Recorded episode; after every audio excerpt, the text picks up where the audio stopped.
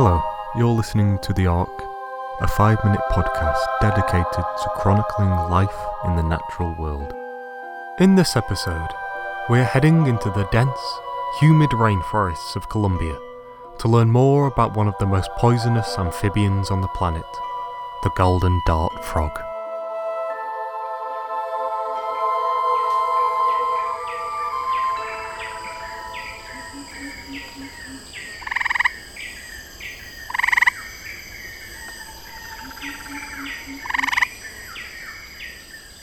For centuries, the indigenous Embera tribe, a riverine people, have lived successfully off the rainforest, fishing along the rivers with their much-admired canoes, the craft of which is a rite of passage for the men of the tribe.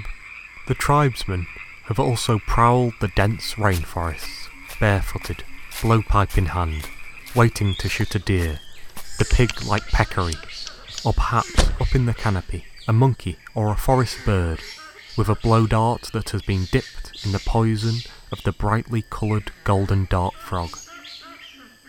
When the poison enters the animal's body, it prevents the nerves from transmitting impulses to the brain, causing paralysis and shortly after, heart failure. The poison is so deadly that each golden tree frog carries enough toxins to kill 10,000 to 20,000 mice. To put that in perspective, that's about 10 to 20 humans, or 2 African elephants. Even when the golden tree frog is not present, it can kill. They can secrete a trail of poison and leaves that if an animal, or even a human, would come in contact with, death would soon be upon them. What I'm going to talk about next is how the Embera tribe extract the poison from the frogs. But before I do, I must warn you that it is gruesome, so you may wish to skip the next minute. The huntsman will impale the frog with a sharp piece of wood. They will then hold it over an open fire until its skin begins to blister, creating bubbles of foaming milk-coloured poison. From this poison, they will coat numerous darts. Another method is to stick a piece of wood through the frog's mouth and out of its hind legs. This causes the frog to release the toxin in defence. When gathering the poison, the brave will be bare-handed. The wary will wrap their hands in leaves in the fashion of a glove.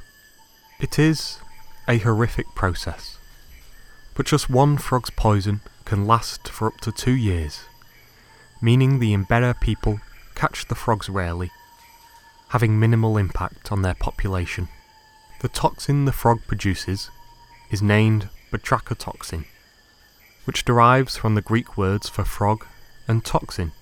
Only 3 frogs actually produce Batrachotoxin, along with a certain species of Melrid beetle, and some of the only poisonous birds on Earth, the Pitohui, Blue-Capped Ifrit, and the Little Shrike Thrush from Papua New Guinea. The toxin is, to our known understanding, a byproduct of their diet. The frogs are excellent tong hunters, notorious for never missing a shot. This is an indication of their superior brain power and vision in comparison to other frogs.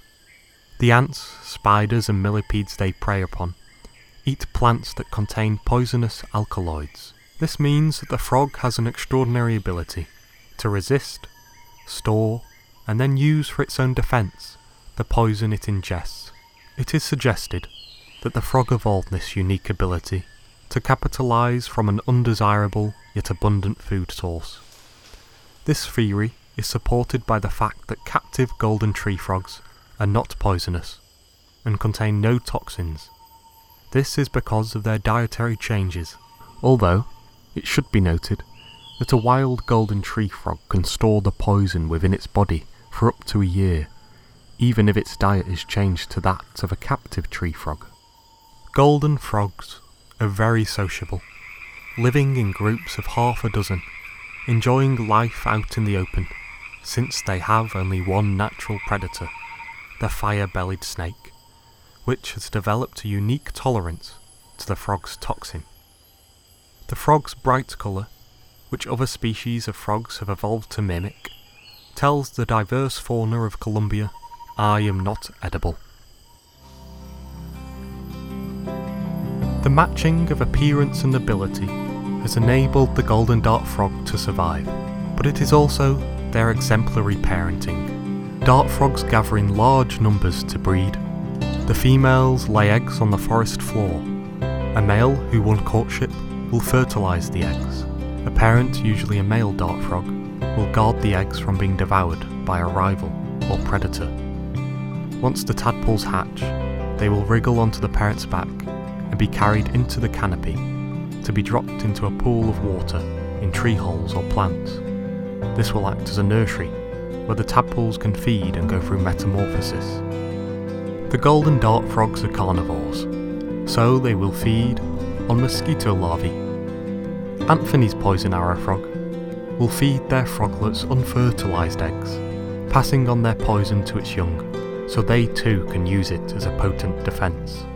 Once the golden dart tadpoles become froglets, their mum will lead them through the forest to an existing group of mature frogs, where they will socialise, grow and mature, and continue the survival of the deadly and feared golden dart frog.